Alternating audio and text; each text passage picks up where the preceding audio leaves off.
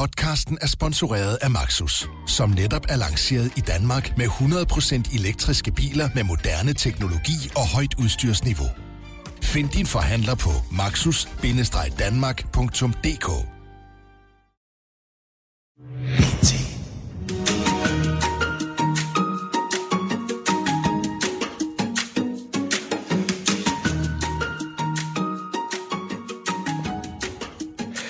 Det er gråt derude, det småregner, mundbindene får brillerne til at dukke, og nationen er praktisk talt lukket ned. Men fortvivl ikke, for det er blevet torsdag, og dermed igen tid til Q&K, det ugentlige mediemagasin sendt fra BT-studie i Pilestræde i det indre København. I dag skal vi tale om, hvordan forholdet er mellem journalister og politikere. Stærkt samspilsramt kunne være et bud på et svar på det spørgsmål. I hvert fald har lederne af TV2's politiske redaktion i ugen her sagt, at relationen mellem regering og presse er historisk dårligt. Min egen ringhed blev i ugens løb genstand for en vis debat på grund af et par spørgsmål ved et pressemøde mandags. For hvor var, spurgte nogen, opbakningen til regeringens coronabestræbelser? Lidt senere i udsendelsen viger jeg fra værtsstolen og overlader den til Mikkel Andersen, der vil styre en debat mellem en af mine kritikere og så mig, sagde hunden. Og senere i udsendelsen generober jeg så værtspladsen og får der besøg af Socialdemokratiets medieoverfører Kasper Sandkær samt Berlingske chefredaktør Tom Jensen. Og sidstnævnte, altså Tom Jensen, erklærede sig i ugen her, citat, sindssygt provokeret over statsministeren.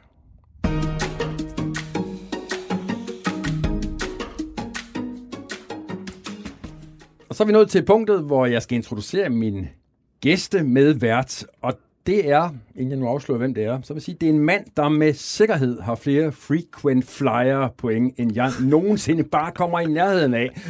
Velkommen til dig, Rasmus Tandholt. Mange tak. Og nu er jeg faktisk sådan lidt uinteresseret, og lige inden vi gik uh, i, i luften her, så så jeg, at du har bæret et såkaldt GMT-ur. Det er sådan et ur, hvor man kan se tidszoner, og, og det er vi jo mange, der, der har båret ind imellem, bare sådan for the fun of it. Men altså, jeg tror, jeg sidder over for en mand her, der i den grad har brug for GMT-funktionen. Og derudover så er det jo vandtæt ned til 600 meter. Det har jeg så ikke Der har du så ikke været, men du har været på 500 meter. Næsten. Men, men, øh, men det bruger jeg rent faktisk Ja, ja, Øh, ja. Det må jeg sige ret ofte. Jamen, det giver det altså til dem, der ikke ved, hvad det er. Det er, så man kan aflæse to tidszoner, så du både kan se, hvad klokken er i lang bortestand, hvor du selvfølgelig altid øh, opholder dig, og så på... Kan jeg se, hvornår klokken den er 19, 19 19 og i- jeg skal i tv. Hvilket ikke er uvæsentligt. Og det er vel... Altså, nu er du jo her i, øh, i Kongens København. Det er vel sådan små eksotisk for en mand som dig. Altså, nu nævnte du lige, at det regner, øh, og brillerne dukker, øh, og, øh, og mundbindet det strammer. Så øh, det er jo ikke super eksotisk på den måde, men det er klart, at det her år har jo været eksotisk for mig på den måde, at jeg har været mere i Danmark, end jeg plejer. Og man kan måske sige, at det brandpunkt, som jeg plejer at dække, det er simpelthen rykket hjem til min egen fordør. Hvordan det? Det er ret specielt, øh, fordi jeg er jo selv pludselig en del af historien. Mm. Jeg har faktisk også været ude og lave historier fra øh, coronaafdelinger på øh, hospitaler, og stod der og tænkte over, hvor underligt det egentlig er at dække en katastrofe er måske et stort ord, men i hvert fald en samfundskrise, som jeg selv er en del af. Det plejer jeg jo simpelthen ikke, øh, og øh, det gør, at jeg også lidt på en eller anden måde forholder til, mig på en, til det på en anden måde. At det du siger, at det er nemmere at, at lægge den der professionelle distance ind, hvis man står et sted med, med sult og ødelæggelse, hvad der jo kan være slemt nok, men velvidende, at det ikke er en del af ens egen øh, virkelighed. Det er meget nemmere, og så kan du jo også lægge det væk, når du kommer hjem. Og det kan jeg jo ikke her, for det påvirker mit eget liv, min egen søn, øh, den måde jeg øh, gebærder mig på i samfundet, min juleaften osv. Jeg kan huske et billede af dig og din fotograf øh, i siddende i et øh, fuldstændig tomt fly, Ja, det er Øh, rigtigt. som gav anledning til lidt kritik. Det gjorde det. Øh, Prøv lige at, prøv lige at genkalde vi, situationen. jamen altså, vi skulle ned til Østrig og finde den her forbandede fløjte, som jo spredte smitte på øh, den her øh, afterskibar Kitschlock i Ischgl i Mm. Østrig. Og øh, vi fløj ned, og da vi trådte ind i flyet, så var det simpelthen tomt. Og øh, det tog jeg et billede af, fordi jeg synes jo, det var et symbol på den tid, vi er i lige nu. Den er speciel på alle måder. Og så var det så, at øh, internettet, som det gør, ved du, Kortrup, øh, gik amok, og folk sagde, hvordan i hele verden jeg kunne finde på at sætte mig ind i et tomt fly. Og der kunne jeg så oplyse folk om, og det kan jeg også oplyse til dem, der lytter med nu, at det er ikke sådan, når jeg booker en flybillet, at jeg spørger hvor mange der egentlig er med det her fly øh, hos rejseselskabet, før jeg booker flyet. Så det ved jeg simpelthen ikke, så når jeg træder Nå, ind, så... nu forstår jeg det. Det var ud fra sådan en miljøbetragtning. Det var ud fra miljøbetragtning. Hvad i alverden bilder jeg mig ind? Altså at sidde helt alene i et fly, der bruger så meget brændstof og klima, og jeg ved ikke hvad.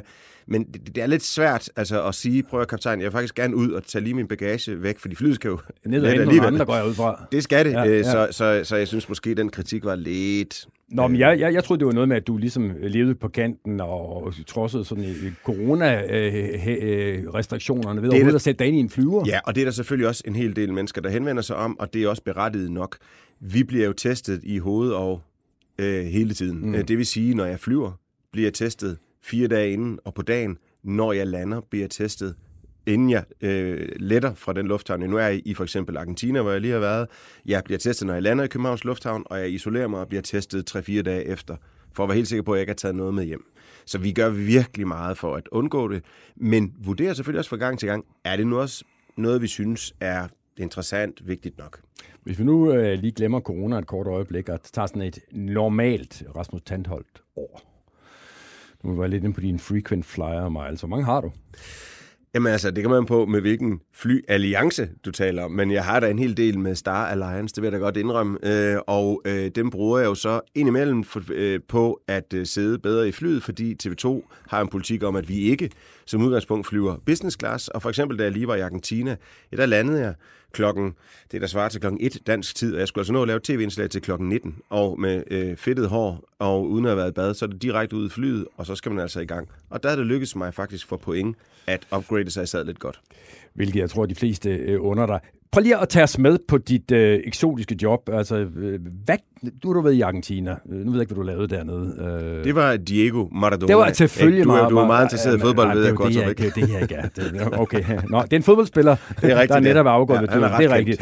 er. Det, det er sådan lidt en, en, en usædvanlig opgave, kan man sige. Men, Ja. men altså, jeg, lad os lige prøve at gemme den, for jeg vil hellere snakke om de der øh, situationer, hvor du bliver sendt ud til katastrofer, til død og ødelæggelse. Du, står, du får et eller andet opkald i Danmark. Nu er der sket sådan og sådan. Øh, Du skal ind i en flyvemaskine hurtigst muligt. Så lander du et sted, hvor selv du aldrig har været før. Ja, Nagorno-Karabakh, det er det seneste sted, jeg var. Karabakh. Det er det seneste sted, jeg var i sådan en situation. Og så, jeg bliver... så lander du, går ud fra, i en gudsforladt lufthavn mm, der. Mm. Hvad gør man så? så tager man et skridt ad gangen. Inden at jeg overhovedet er taget afsted, så har jeg sikret mig, at jeg har en fixer på stedet. Hvad er en fixer? Det er en, der fikser tingene. Det er en person, som måske har en journalistisk uddannelse, eller i hvert fald har et eller andet med medier at gøre, som bor og lever det sted, hvor jeg rejser ned, som taler sproget, kender de sociale forhold, de politiske forhold, har gode kontakter. Han tager imod mig i lufthavnen. Jeg kan spørge ham, kan vi tage derover? Så siger han, nej, det kan vi ikke, fordi det er lidt for farligt. Kan vi så tage derover? Ja, det kan vi faktisk godt. Jeg kender jo ikke sikkerhedssituationen alle steder på jordkloden. Så jeg finder en, som jeg stoler på, som måske arbejder med andre medier, som jeg, øh, kan man sige, kaster alt min øh, tillid Men hvordan, over på. hvordan kan du på distancen, altså fra et eller andet planlægningskontor i København, vide, at øh, fixer sådan og sådan i Nagano, Nagano-Karabakh er til at stole på? Det kan jeg heller ikke. Øh, Jeg glemmer aldrig en gang i Bagdad, hvor jeg stod og talte med en italiensk journalist. Jeg var så misundelig, for hun turde tage ud på gaden hver eneste dag. Jeg var bange for at blive kidnappet. Vi passede meget, meget på. Hun kom hjem den 6. dag, øh, og igen fortalte en fantastisk historie, hun havde lavet. Syvende dag, der kom hun ikke hjem. Hun var ude på Bagdads Universitet. Hendes fixer, i gåsøjne, øh, kan man kalde ham, havde ringet til The Bad Guys og sagt, prøv at høre, hvis I giver mig 10.000 dollars, kan I komme og hente hende her klokken to. Så hun kom ikke tilbage. Hun kunne ikke stole på sin fixer. Så det er jo vigtigt, at det er en, man enten øh, ved har arbejdet med BBC eller CNN eller nogen fra DR, man kender, eller på den måde har en eller anden form for sikkerhed for, at vedkommende plejer altså ikke at rende rundt og øh, snyde dig. Eller øh, er det simpelthen nogle gange øh, noget, du bare bliver nødt til at gøre på mavefornemmelsen. Det har jeg gjort blandt andet i øh, Libyen, i Tripoli, da Gaddafi faldt. Ikke? Der, der, der, der tog vi bare afsted og måtte finde en på gaden. Bogstaveligt talt stod med 100 dollars i hånden og sige, kan du tale engelsk? Mm. Og så kom der en på et tidspunkt. Vi sov hjemme hos ham. Han passede på os. Han var fantastisk. Så, så det er jo nogle gange lidt på sådan en gefyl. Altså en ting er når din øh, kollega Lotte Mejlhed står og rapporterer fra Bruxelles, det er sådan rimelig safe, ikke? Ja. Øh, der er forskel på det, og så stå nede i Libyen eller i Nagorno-Karabakh og så videre. Altså, øh, det er måske sådan et føle-føle-spørgsmål, men nu får du det alligevel. Øh, er du aldrig bange? Øh, jo, det er jeg, men jeg er ikke så bange for at blive bange. Øh, jeg tror, at øh, jeg har vendet mig til en gang imellem at være utryg. Jeg tror, 90 procent af verdens befolkning, de lever med mere utryghed, end vi gør i Danmark, og lever et liv, hvor der er lidt mere på spil, når det gælder liv og død. Og det er sådan set det, jeg tager ned til og er en del af i 10 dage måske, og så tager jeg hjem igen til vores fantastisk dejlige land og føler mig tryg og har det godt. Så det jeg offrer, synes jeg egentlig er meget lidt. Øh, men selvfølgelig har der været situationer, hvor jeg tænkte, okay, Rasmus, det har været spændende, det har været hyggeligt, men nu, nu, sådan, tror, nu tror jeg, det slutter her. Det har jeg gjort nogle gange, og øh, det har jeg faktisk, synes jeg selv, lært utrolig meget af. Jeg har lært at øh, ikke tage ting for givet. Jeg har lært øh, at øh, stole mere på mig selv. Jeg har fået et højere selvværd, fordi at alle de lorte situationer, jeg har været i, dem har jeg faktisk klaret mig ud af.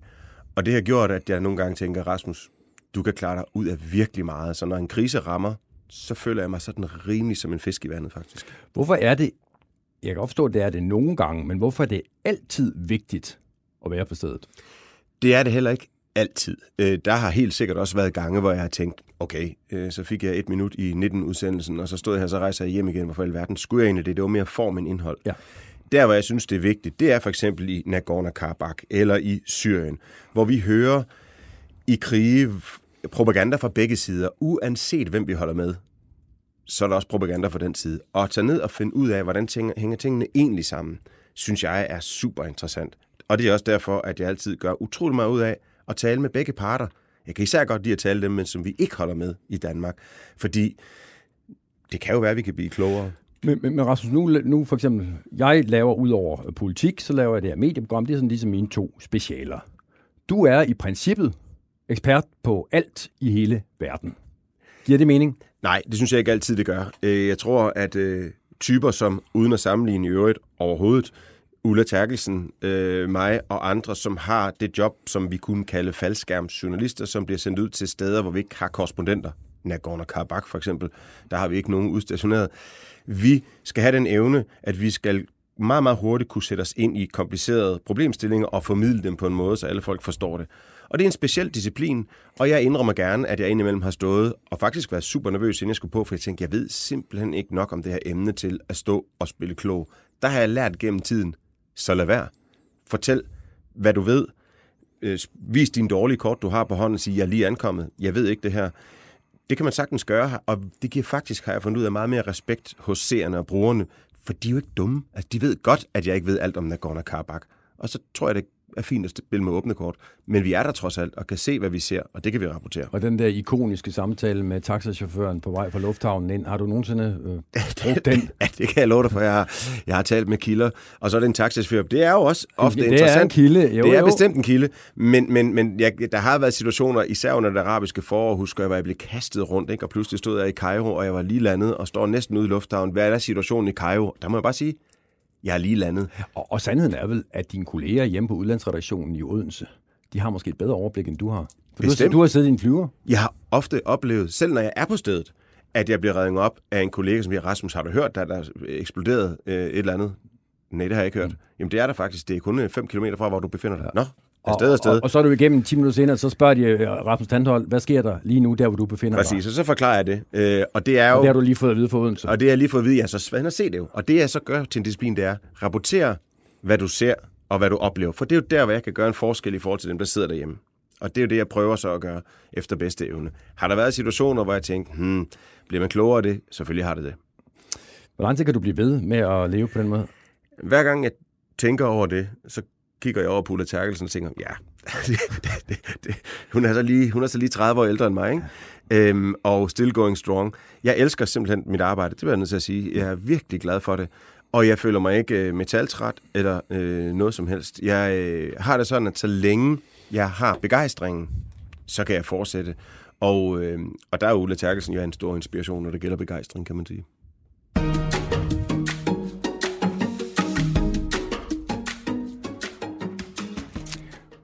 Og nu er det ikke fordi, at jeg vil have, at alt skal handle om mig, øh, men nu kommer vi alligevel lidt ind på, på, på, på verden af det her program, fordi jeg vil lige læse op fra et tweet, øh, der blev udsendt i denne her uge. Det er et tweet fra den tidligere formand for Danmarks Lærerforening, Anders Bondo Christensen, og han skrev i mandags. Hvor er det træls, at Kvartrup forsøger at fjerne fokus fra et dybt alvorligt pressemøde. Nu må vi alle bakke op i denne alvorlige pandemi. Og når øh, Anders Bondo skrev sådan på Twitter, så var det fordi, at jeg øh, som repræsentant for BT, som BT's politiske redaktør, lige havde stået og stillet et par spørgsmål på øh, det store coronapresmøde over i statsministeriet. Og lad os lige prøve at genkalde, hvad det egentlig var, jeg spurgte om. Tak skal du have, og så giver vi ordet videre, så det er BT. Ja, Henrik Kvartrup fra, fra BT. Jeg vil gerne have lov til at runde et andet coronarelateret emne, nemlig den tilsyneladende ulovlige ordre om aflivning af mink. Du har, Mette Frederiksen, sagt, at det alene er Fødevareministeriets ansvar at håndtere den sag.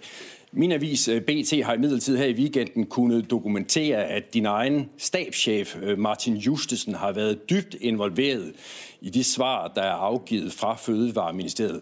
Hvordan harmonerer det med, at det er Fødevareministeriet, der alene har skulle håndtere den sag? Ja, tak for spørgsmålet. Der er jo ikke øh, noget som helst afslørende i, at der selvfølgelig er kommunikation på tværs af ministeriet i den her sag. Det er der i rigtig mange sager, det vil der også være fremover. Derudover vil jeg tilføje, at vi har svaret på mange øh, spørgsmål, også relevante øh, omkring mink. Det vi holder pressemøde om i dag er noget, der vedrører halvdelen af den danske befolkning. Så jeg har ikke yderligere tilføje til det spørgsmål alligevel gerne holde fast, fordi skal jeg forstå de svar sådan, at det, har været, at det var med din vidne under dit ansvar, at din stabschef går ind og dikterer de mails, der afgår fra Fødevareministeriet, samtidig med, at du, Mette Frederiksen, siger, at det her alene er noget, Fødevareministeriet skal håndtere. Jeg kan simpelthen ikke få de to ting til at passe sammen. Og så vil jeg tilføje, hvorfor fremgår det ikke af den redegørelse, der er lavet om sagen, at Justesen har været inde og diktere denne her mail? Selvfølgelig er der kommunikation på tværs af ministerier i den her sag. Det vil der også være i mange fremtidige sager. Jeg har ikke mere tilføje til de spørgsmål, der er stillet, og vil igen understrege, at det, vi holder pressemøde om i dag, har betydning for cirka halvdelen af den danske befolkning. Så øh, jeg har ikke mere at sige til, til de spørgsmål. Ja, så vidt altså mine åndrigheder fra forleden dag og, og statsministerens øh, svar på samme, og, og, og så vil det jo lægge mig fjernt at være manden, der så skal øh, interviewe Anders øh, Bondo om, hvorfor han synes, jeg stiller øh, upassende spørgsmål. Så derfor gjorde jeg det tidligere på dagen, at jeg øh, overlod denne stol, jeg sidder på nu, nu nemlig værtstolen i øh, Q&K, til øh, Mikkel Andersen, øh, en journalist, som jeg kender fra tidligere, som jeg tidligere har lavet medieprogram med, øh, og bad ham om at facilitere en diskussion mellem netop Anders Bondo og mig. Anders Bondo, du skriver jo altså på den her uh, Twitter, den, den kommunikerende klasse Gladiator Arena, at, at Henrik Kvartrup opførte sig træls, og, og som jyde, så ved jeg, at det er jo en alvorlig anklage. Kan du ikke lige prøve først at starte med at forklare, hvad er det, som, som Henrik gjorde, der var så træls? Altså, jeg opfattede jo det øh, pressemøde, og ikke mindst de budskaber, som øh, statsministeren og regeringen kom med, som, som ganske alvorlige. Øh, skolerne lukker ned igen. Øh, ja, mange erhvervsdrivende øh, bliver alvorligt ramt og sådan noget. Og, og for mig er det helt afgørende, at vi bakker op omkring de restriktioner. For hvis vi ikke gør det, så er det så fuldstændig ligegyldigt. Øh, og derfor synes jeg, at det var helt malplaceret at, at, at trække en i øvrigt vigtig sag ind på, på det her pressemøde, øh, og derfor synes jeg, det var en træls øh, et træls spørgsmål i den her sammenhæng. Men, men, men vi må vel anerkende, at det for pressen efterhånden er ved at blive et, et, et, i hvert fald meget problematisk og svært at få Mette Frederiksen til egentlig at svare på noget. Og når, når vi så står med en sag, der faktisk handler om et, et muligt grundlovsbrud, i hvert fald et, et, et meget stort problem for regeringen, er det så ikke rimeligt nok, at, at, at Henrik Kvartrup faktisk griber muligheden og, og stiller de svære spørgsmål, når lejligheden byder sig? Men altså, jeg ved ikke om, om, om, om pressens muligheder. Det er jeg jo ikke inde i. Jeg er ikke selv pressemand. Øh, og derfor har jeg overhovedet ikke forholdt mig til øh, pressens muligheder eller øh, statsministerens ageren i den forbindelse. Det har jeg ingen forudsætninger for. Men øh, for mig er det helt afgørende, at hvis vi nu skal til at have, ja nu bliver nedlukningen så endnu større fra, fra i dag af, ikke? Øh, hvis det skal have effekt, så har vi simpelthen brug for, at øh, folk bakker op omkring det. Ellers så, øh, så er det fuldstændig skønne spildte kræfter. Og derfor synes jeg, at man fjerner fokus i den her sammenhæng fra et øh, ualmindeligt vigtigt budskab. Og jeg kan også konstatere ind på blandt andet på Twitter og sociale medier, at, øh, at den der kritik af statsministeren bliver også af nogen brugt til at sige, at jeg gider sgu ikke følge de her retningslinjer, fordi øh, statsministeren er utroværdig. Og, og det synes jeg bare er for store omkostninger i forhold til de udfordringer, vi står med i forhold til covid-19 her nu. Men, men jeg skal lige forstå dig rigtigt. Altså, der er ikke noget i Henriks spørgsmål, som, som ligesom, øh, hvad kan man sige, underminerer legitimiteten af øh, de restriktioner, der blev anmeldt på, udmeldt på det her tidspunkt. Så som er, det, er vel, det er vel ikke Henriks skyld, at nogen i givet fald ligesom, hvad kan man sige, problematiserer det aspekt? Nej, jeg siger da ikke, at det er Henriks skyld. Altså, jeg siger, at det var øh, at han flyttede fokus for mig. Og det synes jeg, det var. Altså, øh, Henrik må da stille alle de spørgsmål, han vil, men, men jeg synes, det var træls, at Henrik med det spørgsmål fik øh, flyttet fokus væk fra, fra det vigtige budskab, der var. Henrik, men er der ikke en pointe i det, som Anders Bond, du siger? Vi, vi står i en, en Danmarks historisk svær situation. Det er et pressemøde, der er indkaldt til at handle om restriktioner. Det handler ikke om mink, og lurer mig, om mink-sagen ikke også skal blive, skal blive gravet voldsomt i de næste sandsynligvis mange år, ikke mindst af både dig og, og sikkert også en masse andre medier. Er det ikke så, så lige øh, frisk nok at stille sig op og begynde at sag, tale om noget, der strengt taget ikke har noget med pressemødets emne at gøre? Må jeg ikke bare lige have lov at sætte det en lille smule i, i kontekst? Øh, jeg stiller det der efterhånden famøse spørgsmål, som jeg i parentesmærket står fuldstændig indenfor, og som jeg synes er, er helt relevant. Det stiller jeg øh, efter, at statsministeren har haft scenen for sig selv i en halv time på pressemødet. TV-transmitteret pressemødet, hvor hun har kunnet sige præcis, hvad hun vil om de her nye øh, sanktioner, som danskerne nu øh, bliver øh, en del af. Forud for det er gået en formiddag, hvor samtlige medier op og ned af stolper har fortalt detaljer om, hvad det er for nogle sanktioner, som nu bliver indført. Mit eget medie, BT, skrev, jeg ved ikke, hvor mange artikler om formiddagen, hvilke kommuner, der bliver øh, omfattet på hvilken måde, osv., osv.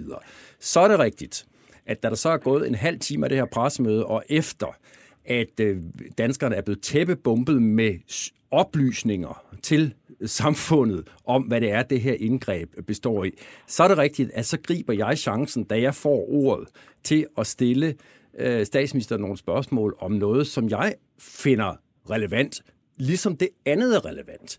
Og det, det, som jeg finder relevant, er, at regeringen nu er under beskyldning for at have øh, grebet meget øh, drastisk ind for et helt, over for et helt erhverv, lagt det ned, uden at der var den tilstrækkelige lovhjemmel. Statsministeren besvarede mit spørgsmål den dag ved at sige, at hun var sikker på, at det var der mange danskere, der ikke gik op i nu her på et pressemøde, der jo handlede om noget, der berørte halvdelen af befolkningen. Jeg er bare nødt til at sige, at det, at en regering handler uden lovhjemmel, det er en regering angiveligt ikke har fuldt grundloven, at det, kald mig naiv, men det tror jeg egentlig også optager mange, eller burde i hvert fald optage mange danskere. Og så vil jeg bare, bare lige helt kort sige, at jeg ser det jo ikke som min opgave at være regeringens, nogen regeringers, nogen statsministers talerør. De må kommunikere alt det, de vil, og det gør vores nuværende statsminister også ivrigt på Facebook og alle mulige steder. Jeg vil som journalist have lov til at stille nogle kritiske spørgsmål, som magthaverne i det her tilfælde, øh, Mette Frederiksen, ikke bryder sig om, bliver stillet. Anders Bondo? Jamen, det er jeg fuldstændig enig med, med Henrik i. Altså, jeg har jo selv øh, efterlyst en kritisk presse. Øh, mens jeg stadigvæk var formand for lærerne, der var vi udsat over for dramatiske overgreb osv., og, og jeg savnede i den grad en kritisk presse.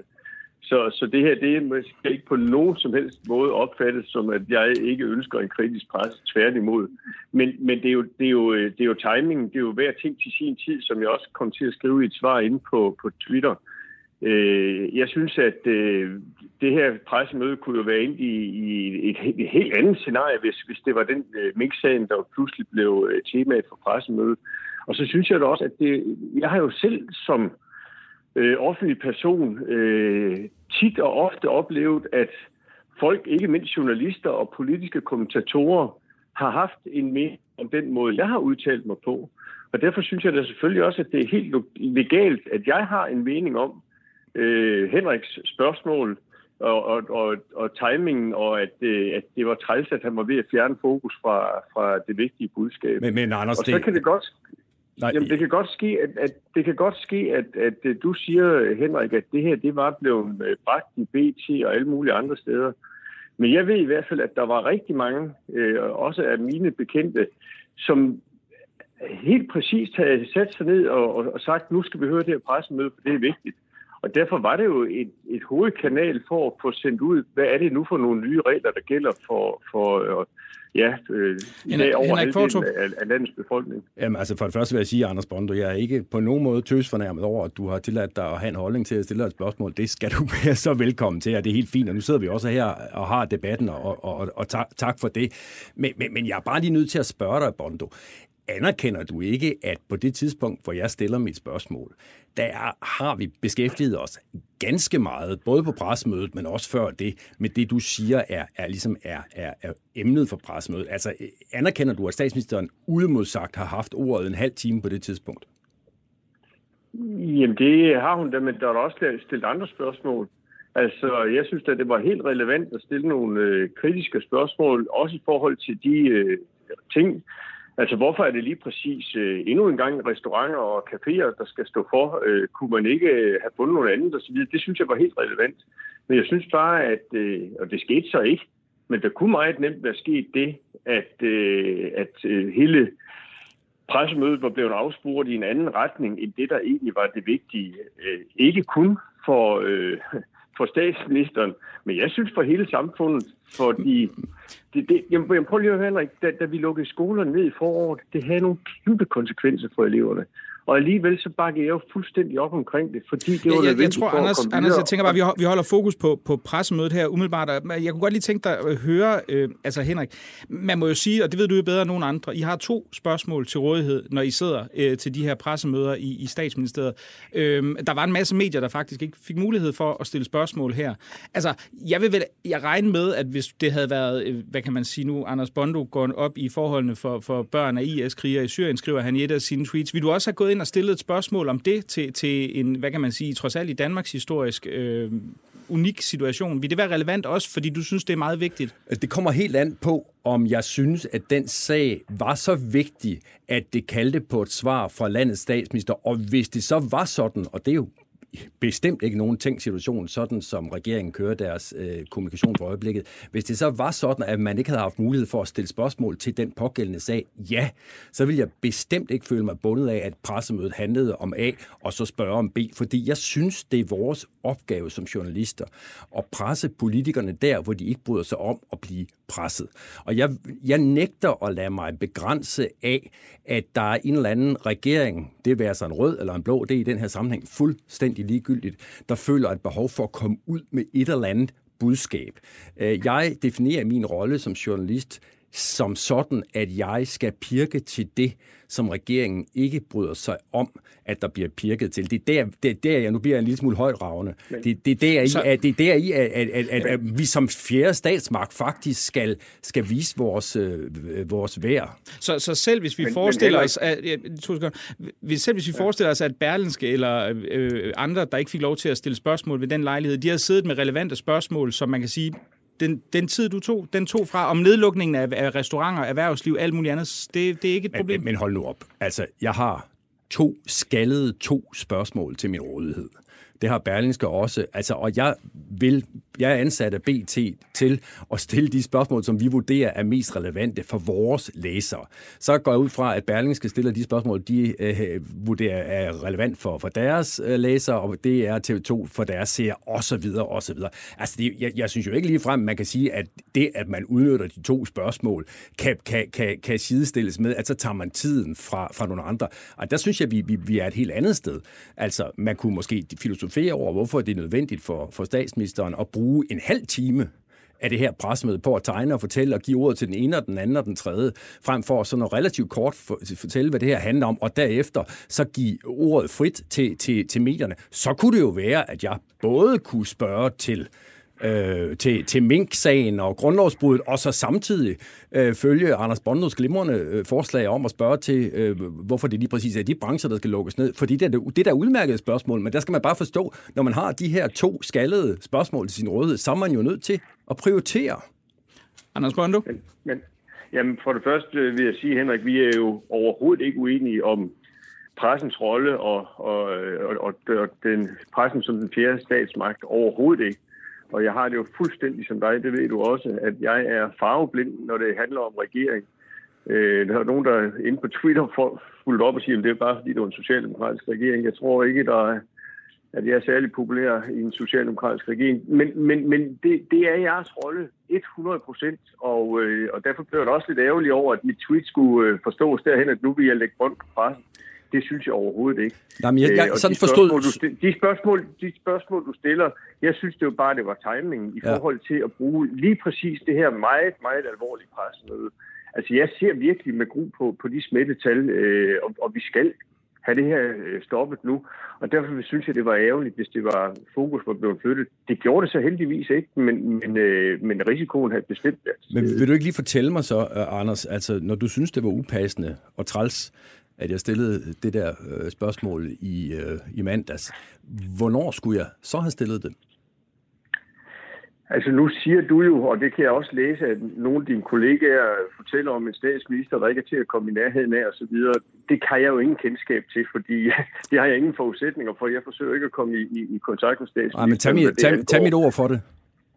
Jo, jo, men det, det, det kan jeg jo ikke. Altså, jeg, jeg tror, det vil andre udlægge på en anden måde. Men, men jeg, jeg mener, at man kunne have fundet mange andre anledninger, og, og du er jo god til at prøve at, at komme igennem. Det har jeg også selv oplevet. øh, Og, og, og jeg synes bare, at øh, det havde været...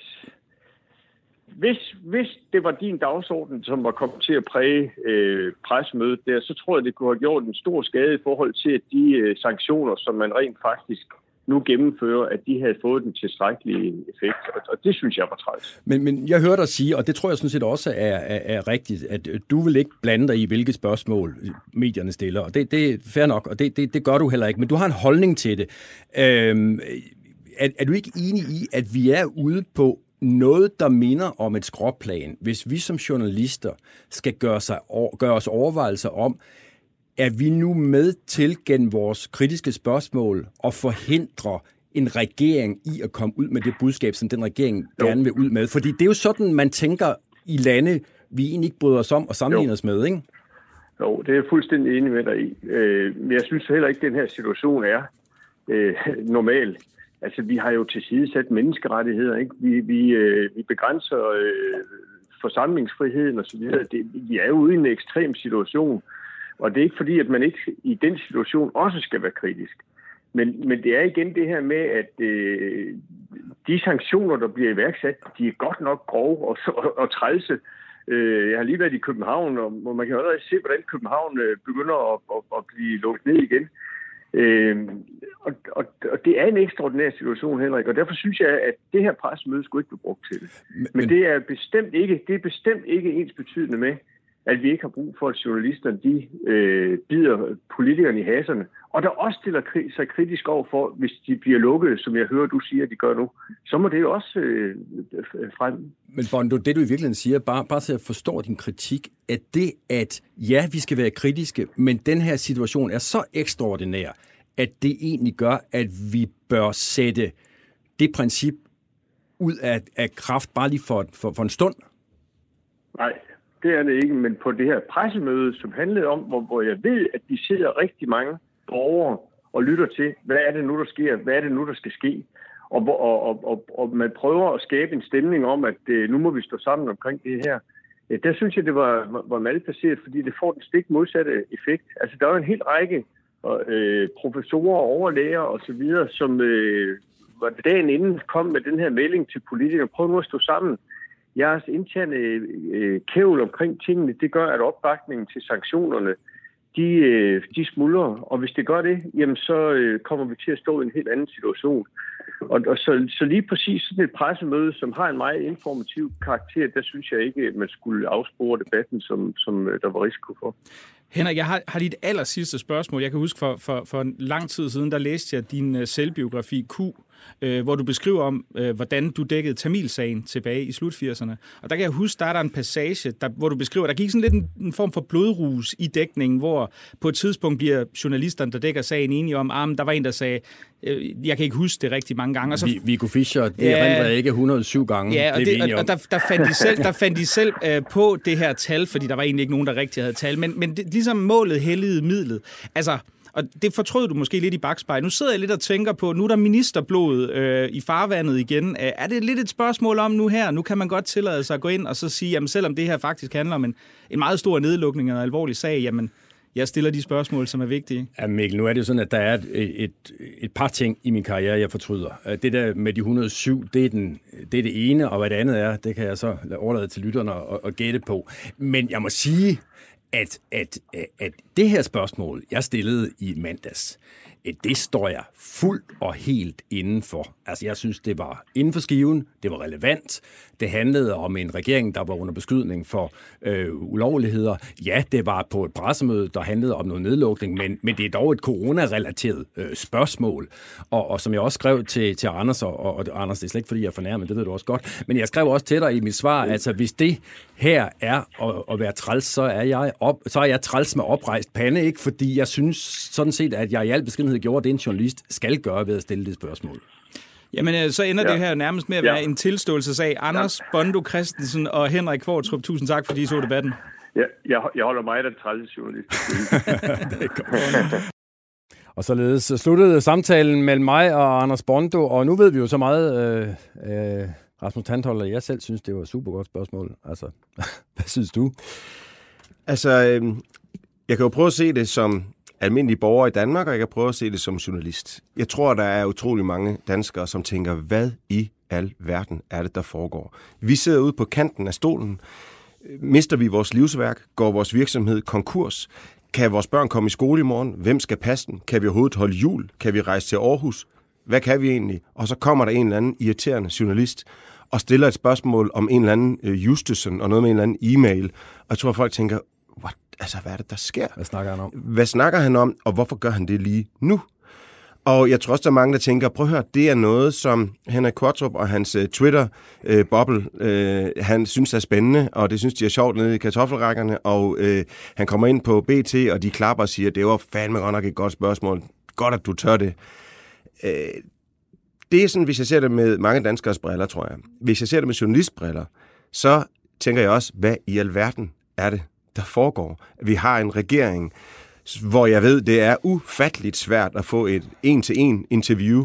Det er øh, mere lukket, i hvert fald sådan som jeg oplever det for mine journalistkolleger, end det har været tidligere. Du kalder det to skaldede spørgsmål, og det vil jeg give dig lidt ret i. Altså, øh, det er klart, det når ikke at se rigtig dumt ud for Mette Frederiksen, når det kun er to spørgsmål, som hun skal sige, hun ikke gider svare på. Det ville være anderledes, hvis det var fem. Øh, så det er fint tilrettelagt. Og du har ikke rigtig andre muligheder for at stille disse spørgsmål, hvis, end hvis du gør det lige der. Øh, så det er et eller andet sted øh, måske øh, noget, der handler om at ramme et eller andet sted midt imellem. Fordi det kan godt være, at danskerne ikke er helt klar over, at de faktisk godt gider at høre et rigtigt svar på dit spørgsmål. På den anden side, så handler det også om timing. Altså hvis øh, Danmark kommer i EM-finalen næste år, og øh, Christian øh, Eriksen han bliver øh, interviewet i pausen, og øh, der er en, der spørger, øh, i øvrigt, hvordan har du det egentlig med at sidde på bænken i Inter Milan, hvor du spiller lige nu? Det, det, det, det, det, det tænker jeg ikke lige er spørgsmålet der. Det kan man spille på et andet tidspunkt. Øh, så det er noget med timing, og det er noget at gøre med, med måske for de to ender til at øh, nå sammen. Ellers tror jeg, at vi oplever lidt det, vi har set i USA, hvor befolkningen også vender sig lidt mod journalister, når vi står der og egentlig taler lidt for meget måske til os selv. Ser du, der jo øh, mildt talt er meget ude omkring, ser du nogle tendenser til, at den der polarisering, som du dybest set taler, og som du har oplevet, mm. øh, blandt andet i USA og jo også andre steder i verden, at den er ved at komme til Danmark? Ja, for det gør jeg også fra politikerne. Altså, nu har jeg jo selv oplevet også øh, spørgsmål, øh, du har stillet, hvor øh, Mette Frederiksen også udstiller dig lidt, øh, og hun øh, kan jeg også huske til min gode kollega Abdel, som i går aften live stillede super gode spørgsmål omkring den her Mink-sag, hvor hun siger, det var da et mærkeligt spørgsmål, og der sad jeg og tænkte, øh, nej, det var virkelig ikke et mærkeligt spørgsmål, det var et utroligt godt og relevant spørgsmål. Så jeg synes, politikerne kører mere på pressen. De går ikke ud og skriver fake news eller råber det, men journalisterne har også en forpligtelse, blandt andet her på BT, hvor at, øh, jeg tror også, at der er nogle politikere, som bliver bange for overhovedet at sige noget. Det gør jeg selv, når jeg bliver interviewet. Jeg siger altid, nu kan det godt være, at jeg siger, at jeg var utrolig bange, men så ved jeg godt, så står der utroligt på BT. og, og, og, så derfor siger kan du, kan, du, kan, du, kan, du, kan du ikke slette det? Altså, så, så, så, så man skal virkelig passe på, hvad man siger. Det er, det er lidt en ond cirkel, synes jeg. Jeg tror, du kan få et job som uh, forside-redaktør uh, herinde, hvis, det, hvis, hvis alt andet skulle glippe for dig, uh, Tandholt. Nå, uh, lad os lige prøve at hæve den her diskussion op til ikke kun at handle om, om, om mit spørgsmål forleden dag. Øh, din kollega, øh, Tandholt, øh, på TV2, Mads Bisgaard, der er chef for den politiske redaktion, han lavede et tweet, som var rettet direkte til øh, Mette Frederiksen. Og det her tweet skrev øh, Mads Bisgaard, statsminister. Jeg tror simpelthen ikke forholdet har været dårligere mellem regeringen og presse i 10 år. Og jeg spurgte så Biskop, hvorfor skrev du lige 10 år? Men det var fordi, det var den periode, han havde været med. Øh, det kunne for så vidt lige så godt have været øh, længere. Jeg talte med øh, Mads Biskov lidt tidligere på dagen og spurgte, hvad det egentlig er for nogle jagttagelser, han har gjort sig i forhold til den her, øh, det her, øh, den her relation mellem øh, presse og, øh, og politikere. Forholdet mellem øh, pressen øh, og øh, regeringen her på Christiansborg er jo belastet lige for tiden, og jeg vurderer ikke, at det har været dårligere i 10 år, altså, og det skyldes jo en, en række grunde, altså øh, selvfølgelig først og fremmest øh, regeringen og statsministeren, som jeg synes ikke gør ret meget for at nedtone den konflikt og forbedre de arbejdsmuligheder, pressen har øh, herinde på Christiansborg. Så er det klart, på den anden side, så skal pressen selvfølgelig også være yderst opmærksom på, at, at de også er samarbejdsvillige og øh, at behandler regeringen og statsministeren ordentligt. Men er det sidste ikke tilfældet, som du ser det?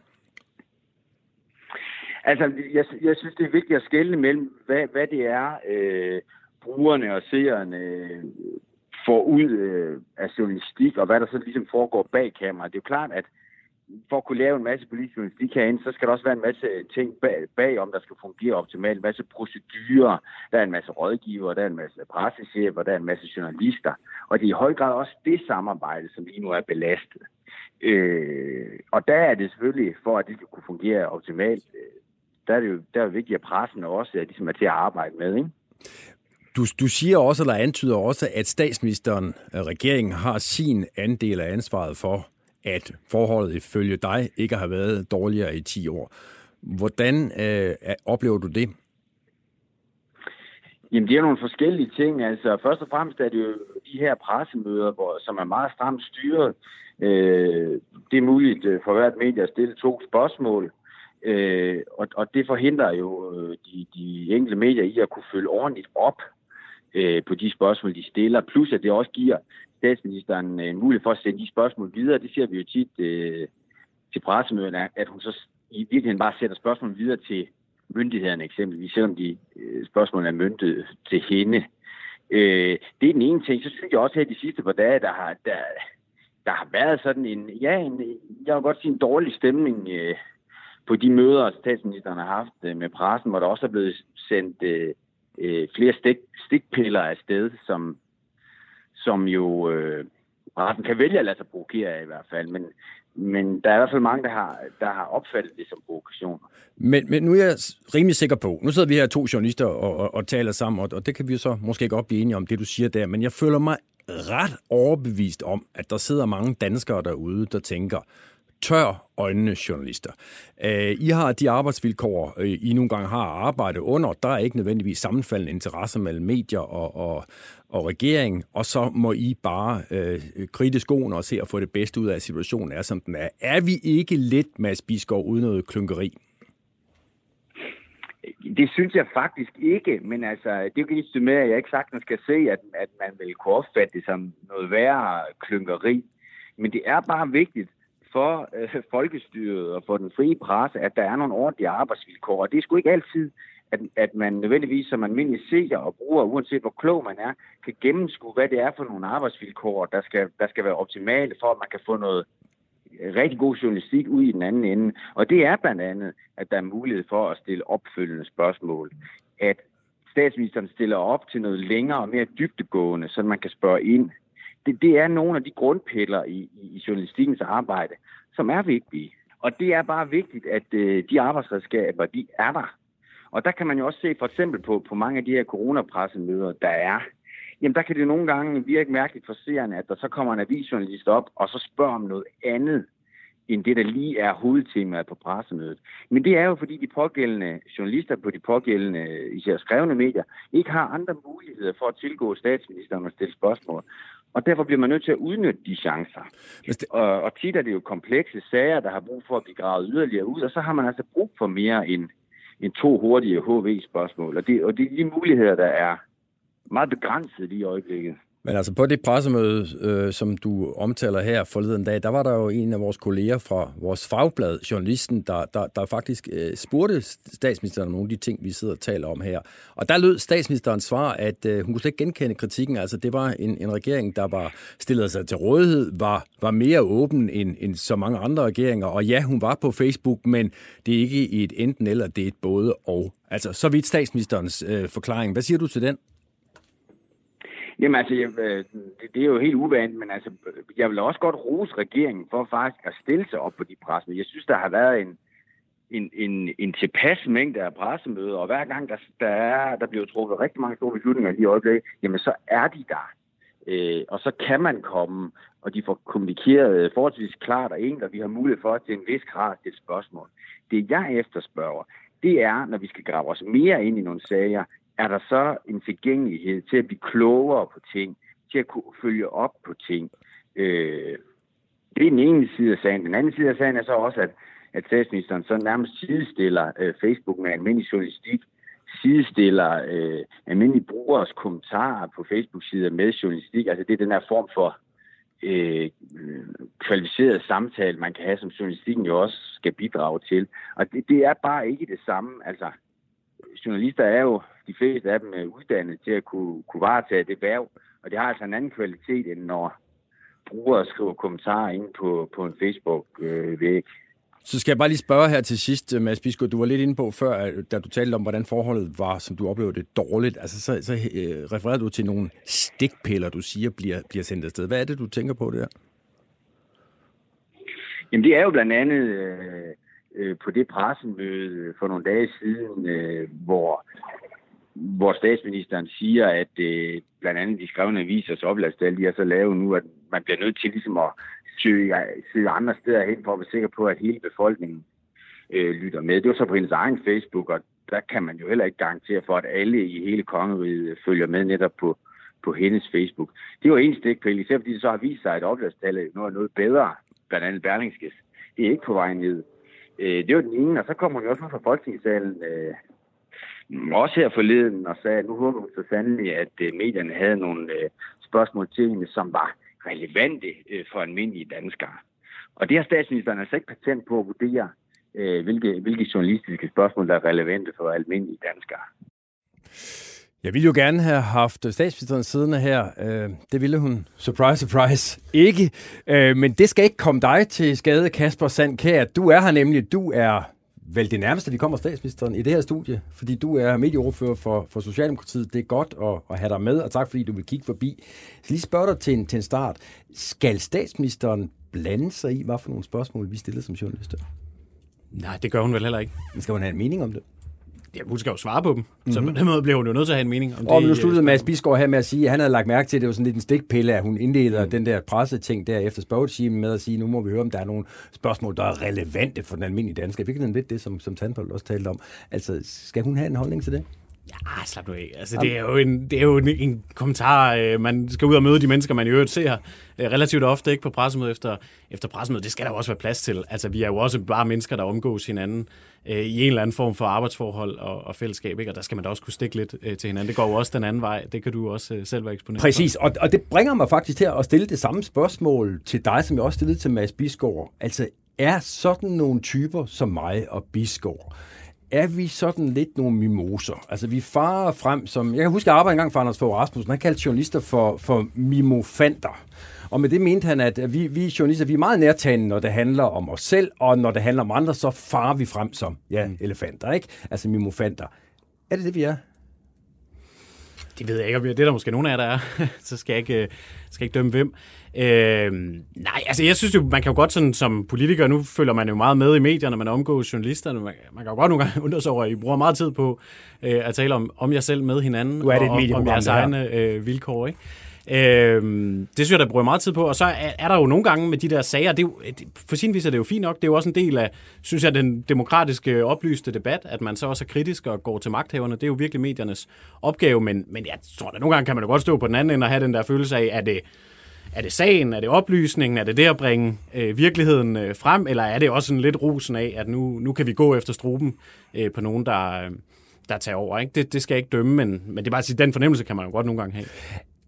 Er du enig i, at forholdet, sådan som Bisgaard øh, skriver i sit tweet, at forholdet mellem regering og presse er belastet? Nej, altså sådan oplever jeg det egentlig ikke øh, til hverdag, og jeg har, jeg så godt et øh, masses øh, tweet, jeg har ikke sådan, hverken sådan set noget, der lige skulle, skulle underbygge det. Det kan selvfølgelig også være svært at undersøge. Jeg hører det heller ikke sådan bredt øh, udtalt i journalistkorpset. Det kan være, at I hører øh, noget andet. Øh, man kan sige, det er jo det er jo et fælles ansvar, ikke? Altså, hvordan er den der relation? Der skal jo være et eller andet arbejdsforhold, hvor vi hver især udfylder de roller, vi nu har, ikke? I skal være øh, kritiske og gå til os og, og undersøge beslutningerne. Det er jo virkelig øh, en kerne i demokratiet, at vi har frie og uafhængige kritiske medier, øh, som gør det. Vi skal stille op og, og svare efter bedste evner og selvfølgelig stå på mål øh, for de beslutninger, som vi træffer og de, de holdninger, vi har, ikke? Og der, der skal vi jo finde hinanden i et eller andet forhold, hvor, hvor, hvor, hvor begge parter kan, kan være i det, ikke? Tom Jensen, du er med på en telefon, håber jeg. Ja, det er. Det er godt. Tom Jensen øh, er, som de fleste vil vide, chefredaktør på, på Berlingske. Tom, du skrev et indlæg på Facebook øh, forleden dag, hvor du erklærede, at du fandt det, citat, sindssygt provokerende, noget som statsministeren havde sagt på sit pressemøde. Hvad var det, der fik dig sådan op i det røde felt?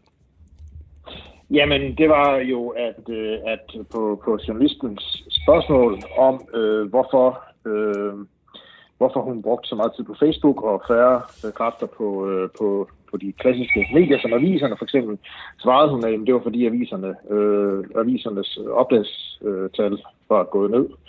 Øh, og der, der fandt jeg det sindssygt provokerende som, som chefredaktør at sidde og se på en statsminister, der taler øh, den vigtige demokratiske institution, som, som mediebranchen er, ned på et falsk grundlag, fordi det simpelthen var forkert, det hun sagde. Det var løgn, det hun sagde. Øh, og, og, og, og det kan jo være uvidenhed, men ikke desto mindre, så fandt jeg det virkelig, virkelig provokerende, fordi hun ligesom brugte hun brugte øh, øh, situationen og den diskussion, der jo er om, hvordan regeringens minister, hvor, hvor høj grad de stiller sig til rådighed, til at tale en hel branche ned. Og det synes jeg, som chefredaktør og som dermed repræsentant for den uh, branche, synes jeg, det, det var simpelthen ikke i orden. Det, det, det, det slår mig, øh, Tom Jensen, at der kunne ligge noget paradoxalt i, at du i, øh, på mange måder sådan problematiserer, at statsministeren går på Facebook, og når du så selv vil ud med virkelig noget af, af et udfald, så bruger du ikke Berlingske, så går du, bruger du selv Facebook. Hvordan hænger det sammen? Mm. Øh, jamen, jeg har intet imod, at øh, statsministeren er på Facebook, for jeg er netop også selv på Facebook. Øh, øh, og, og bruger også Berlingske til nogle af de her ting, men jeg bruger også Facebook, og jeg er intet imod, at statsministeren er på Facebook. Hun må være på Facebook. Alt det hun være, det må alle regeringens minister være, og det må de være med alle de hjertelikes, de overhovedet vil. Øh, det jeg efterlyser, det er en, en, øh, en sådan helhedsdiskussion omkring det, fordi hvis, altså, retningen er meget klar, og hvis man skal sige noget til, til sådan, øh, den nuværende regerings forsvar, så er det jo ikke en retning, der er begyndt med den her regering. Men retningen er, at færre minister stiller op, Retningen er også, at færre minister, når de stiller op, stiller op mundtligt. Retningen er, at flere og flere minister stiller op med skriftlige svar, som betyder jo, at man ikke kan stille kritiske opfølgende spørgsmål.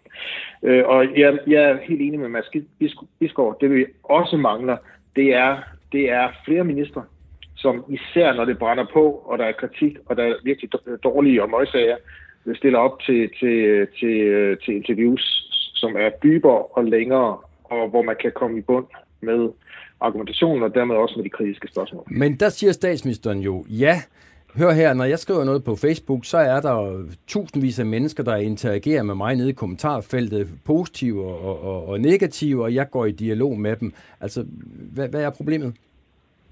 Der er ikke noget problem overhovedet. Der er simpelthen ikke noget problem. Det er et medie, som udfylder én funktion. Det er også et ret flygtigt medie, øh, skal man huske Øh, de øh, publicistiske medier, som for eksempel øh, aviserne, men jo også tv-stationerne, spiller en anden rolle. Øh, og, og, og hvis man hvis man sideliner de publicistiske medier i sin kommunikation med borgerne, så åbner det for en problemstilling på længere sigt, som jeg faktisk kan være lidt betænkelig ved.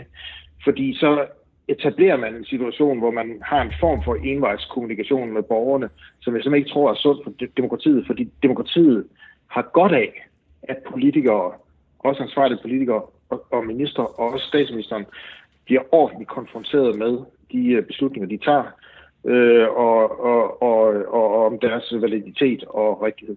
Kasper Sandkær, altså har Tom Jensen ikke en pointe her? Statsministeren kommunikerer ud i, i, til vennerne på Facebook. Hun går indtil for nylig i hvert fald, i, i, i venligt stemte aftenshows som Aften, God Aften Danmark og, og Aftenshowet, og unddrager sig de der kritiske hard talk formater. Kunne det ikke, også set med en socialdemokratisk medieoverførers briller, være forfriskende, om hun ligesom turde stille sig til rådighed, også for de lidt farligere drenge i klassen?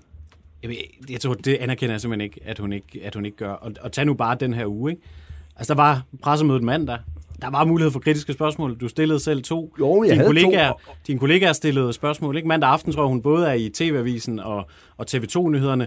Eh, tirsdag efter spørgetimen er der så eh, doorstep, som, som Mads eh, refererede til, hvor der så igen er mulighed for, for spørgsmål. Ikke? De sidste par dage har hun stået til rådighed for medierne i Bruxelles. Altså, jeg synes ikke, det er rigtigt, at hun ikke står til rådighed. Men må jeg have lov at udfordre det synspunkt der? Fordi altså, alle de der ting, du peger på, der er jo karakteriseret ved, det er to-tre spørgsmål videre det, jeg hører Tom Jensen efterlyser, det er jeg sådan set gerne vil, som, som en del af standen tilslutte mig, det er det der interviews, hvor statsministeren sætter sig i en stol over for en journalist, der har 20 minutter til at stille flere end tre spørgsmål. Hvorfor får vi ikke snart det interview, tror du? Jeg tror helt ærligt, det er fordi, vi står i en ret særlig tid, hvor at vi skal håndtere en global pandemi, og når man kommunikerer budskaber nu, og man må bare sige, langt de fleste, det, det er jo ikke noget, vi selv har ønsket, men langt de fleste af regeringens budskaber handler jo i den her tid om at håndtere en pandemi, om at melde restriktioner, hjælpepakker, anbefalinger ud til, men hvorfor til befolkningen. Man, hvorfor har man ikke tid til at stå på mål for den Jamen, politik, hvis du bare vil tage mig ud, fordi, lad mig tale ud, fordi min pointe er bare, at når man skal ud med det ret vigtige budskab, som man har brug for, at danskerne hører, så bruger man jo alle tilgængelige platforme, og man prøver at komme så bredt ud som muligt. Og det gør man jo bare med al respekt for, for, for de seneste års fremgang i abonnenterne på, på Berlinske Tidene, så gør man det jo ikke ved at sætte sig ned og tale med en berlinske journalist i 20 minutter. Altså det når man jo ikke den brede øh, befolkning ved. Martin Ruby, vi har også dig med på en telefon, øh, og udover at du øh, er tidligere spindoktor for øh, Søren Pind, det skal ikke komme dig til skade i den her sammenhæng, så er du, øh, så er du nuværende chef for Facebook i, i Danmark, og, og, og så må man ikke skulle opleve den tidligere Søren Pind øh, rådgiver komme for, statsministeren til forsvar, for det var nemlig ude i dag at sige, at du synes, at Facebook er et fortræffeligt sted øh, og, øh, og, og, og give, give, give mulighed for at kommunikere med danskerne. Men det er vel ikke det samme, Ruby, som at indgå i et kritisk interview på Berlingske? Nej, det er det da ikke. Øh, det er det da ikke. Men, øh, men jeg er da enig i det her med, at hvis du skal brede... Altså, jeg, jeg har jo også sagt i det interview, at jeg synes jo, at man bliver nødt til at gå på to ben i det. Ikke? Altså, det er jo både og. Øh, så jeg sidder heller ikke og siger, at, øh, at man kun skal bruge Facebook, men, øh, men, men, men, det er jo men det tjener jo godt til det, der også blev sagt lige før, Altså det er jo godt, hvis du nu vil nå rigtig bredt ud med nogle budskaber. Og her omkring covid, så tror jeg, at man gerne vil ud med nogle, nogle budskaber til alle dem. Øh, også sociale medier i sin kommunikation. Altså, så det er jo sådan set øh, mere, mest det, jeg har sagt. Og, og jeg synes, det, jeg reagerede lidt på, det var den kritik, der er kommet af. Og jeg ved ikke, om det er fordi, at øh, Facebook-repræsentanten ja. Martin Ruby her gør brug af Messenger, der, der så vidt jeg ved har været nede i dag. Det kan være, det er derfor. Jeg giver, giver lige hurtigt ordet til dig, øh, øh Tom Jensen, og så kan det være, at vi kommer tilbage til, til Ruby lidt senere. Altså, Tom, har øh, vores øh, ordfører for Socialdemokratiet, Kasper Sandkær, ikke en pointe, når han siger, jamen altså, hvis man skal bredt ud som statsminister, øh, og der kan Facebook altså noget, som Berlingske med al respekt og, og fremgangen i abonnenter i hukommende trods alt ikke kan. Nej, der har danske medier sådan set lige lavet en analyse, som viser, at det er ikke nødvendigvis rigtigt. Det er ikke nødvendigvis sådan, at bare fordi man går på Facebook, så er man reelt i kontakt med flere danskere, end hvis man går øh, ud i et publicistisk medie. Men jeg synes faktisk, det er vigtigere end bare tal. Altså, vi kan jo ikke have et demokrati, at synsvinklen på, hvordan man indgår i, øh, i dialog med borgerne, det er, at, øh, at statsmoderen eller statsfaderen fra sin ophøjet position øh, taler til borgerne. Altså, det må være sådan i et demokrati, at der faktisk er plads til at trykprøve øh, de øh, udmeldinger og de beslutninger, der kommer med kritiske spørgsmål. Og så er der altså brug for nogen til at gøre det. Og det er ikke bare for, for sjov. Og det er ikke bare, fordi man skal sole sig i sin egen kritiske spørgsmål. Det er på vegne af borgerne, på vegne af, øh, af, af, af demokratiet, at de publicistiske medier stiller de her spørgsmål. Så det er også i politikernes egen interesse, synes jeg, at blive ved med at bevare den øh, måde at, øh, at stille sig til rådighed på. For på et tidspunkt, så kommer Socialdemokratiet jo også i opposition. Øh, og så er det faktisk også vigtigt øh, for, for Socialdemokraterne, at der er en kritisk presse til at stille spørgsmål til den regering, der måtte sidde på det tidspunkt og træffe beslutninger, der angår alle de danske borgere. Og har den tanke streget dig, Kasper? Altså, der kunne komme en tid, hvor du synes, jeg synes, det ville være meget fedt, at øh, statsminister Jakob Ellemann Jensen sad og sprællede op på Berlinske hos en af Toms journalister. Men jeg må faktisk sige, at jeg, altså, jeg er meget enig med Tom i, at det har en selvstændig værdi for demokratiet, at der er kritiske medier, som graver sig ned i sagerne, som stiller de kritiske spørgsmål, som udfordrer magthaverne, og det går også videre end abonnenttal. Det er fuldstændig enig i, og derfor kan det jo heller aldrig stå alene at kommunikere på Facebook, og det er der jo så heller ingen, heller ikke statsministeren, som kun benytter sig af. Altså står jo også til rådighed øh, for pressen, svarer også på de kritiske spørgsmål, og jo faktisk på utallige af pressemøder øh, har gjort det, hvor der jo har været mulighed for at stille øh, for at stille spørgsmål. Havde, og det bliver jo sådan lidt kontrafaktisk, havde vi ikke stået midt i en global pandemi, og rigtig meget i virkeligheden var sådan halv politiker, halv myndighed om at udmelde øh, restriktioner, anbefalinger osv., så, øh, så kan det godt være, at det, det, havde været, øh, det havde været noget andet. Men i den situation, vi har stået i siden øh, marts, der har det jo været den primære opgave for den her regering at være kriseregering. Og det synes jeg bare, man er nødt til at have med. Men jeg, men jeg anerkender fuldt ud det, som siger, at det har en, en, en større fordel for demokratiet. Det handler ikke om, hvis vi kommer i opposition. Vi har også brug for, at, at og demokratiet har brug for, at vi har medier, der også er kritiske over for en socialdemokratisk regering. Men, men er man konspiratorisk anlagt, hvis man tænker, at det er dog pushigt, at statsministeren har tid til Godaften Danmark, Aftenshowet, hundredvis af hjemmevideoer om hjemmebag, øh, men aldrig tid til det kritiske interview. Er, er det bare et tilfælde?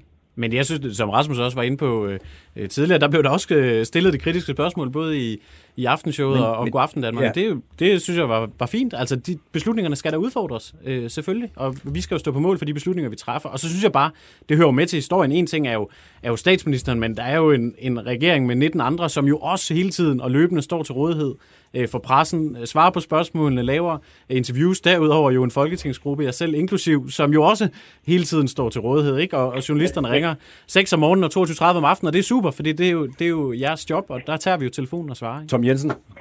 Men, men det er bare, retningen er bare, at det gør de i mindre og mindre grad. Retningen er, at flere og flere svarer skriftlige, så man ikke får de kritiske opfølgende spørgsmål. Det er retningen. Og det er bare, hvis den retning fortsætter, så har vi et problem. Og det er ikke pressen, der har et problem. Det er os alle sammen, der har et problem. Og hvad skal, altså, du, du, din, din, dit bud på, hvordan det skal løses, er går ud fra, Tom, at, at politikerne skal stille sig mere til rådighed, give flere interviews, men, men må ikke bede om lige også være lidt selvreflekterende. Hvad kan medierne gøre for at forbedre den situation? Jamen, vi kan tage diskussionen, som vi gør nu, vil jeg sige. Altså, det, det synes jeg er en del af det. Gør opmærksom på det, når det bliver for, for groft, som, øh, som en af vores journalister gjorde forleden, da, da, hun, øh, da hun blev forhindret i et øh, opfølgende interview med, med socialministeren øh, af grunden, som fortaber sig i, øh, i det uvisse. Men selvfølgelig også, synes jeg, at synliggøre, når, når der så er minister, øh, der stiller sig til rådighed. Altså øh, ros til Nick Hækkerup, som for eksempel i sidste uge stillede sig til rådighed for et kritisk interview med, med dansk journalist øh, Martin Borger i forbindelse med vores kritiske historie om Rigspolitiet og Rigspolitichefens rolle i Mink-sagen. Øh, og der stiller han sig rent faktisk frem, og det synes jeg sådan set alle vinder ved. Tak til dig, Tom Jensen, chefredaktør på Berlingske, også tak, fordi du gik forbi Kasper Sandkær, øh, medieordfører, relativt nybagt medieordfører for, for Socialdemokratiet. Og også tak til øh, Martin Ruby, som vi ikke kom til at høre helt så meget til, som jeg havde planlagt, men det skyldes en dårlig, måske ligefrem en dårlig messenger-forbindelse. Det ved jeg ikke, øh, om det var. I hvert fald også tak, fordi vi måtte tage fat i dig, Ruby, så længe det nu varede. Vi er sådan mere eller mindre nået til, til vejs ende, og jeg kigger over på dig, kære gæstemedvært Rasmus Tandholt. Tak fordi du vil sidde med. Det var hyggeligt. I denne her ananas i egen juice, hvad det jo i særklasse blev i dag. Mm. Det er et medieprogram jo altid, når det er lavet af journalister, men det blev det vist nok øh, i særlig grad i dag. Det beder jeg lytterne om at, at bære over med. Jeg lover, at der skal, der skal blive lidt mindre ananas i egen juice i næste uge. Tak i hvert fald, fordi I øh, fulgte med. Øh, mit navn er Henrik Kvartrup, jeg er vært her på programmet. Øh, min producer er Rasmus Søgaard, og det jeg kan love er, at vi er tilbage igen samme tid, samme sted næste torsdag. Tak skal I have.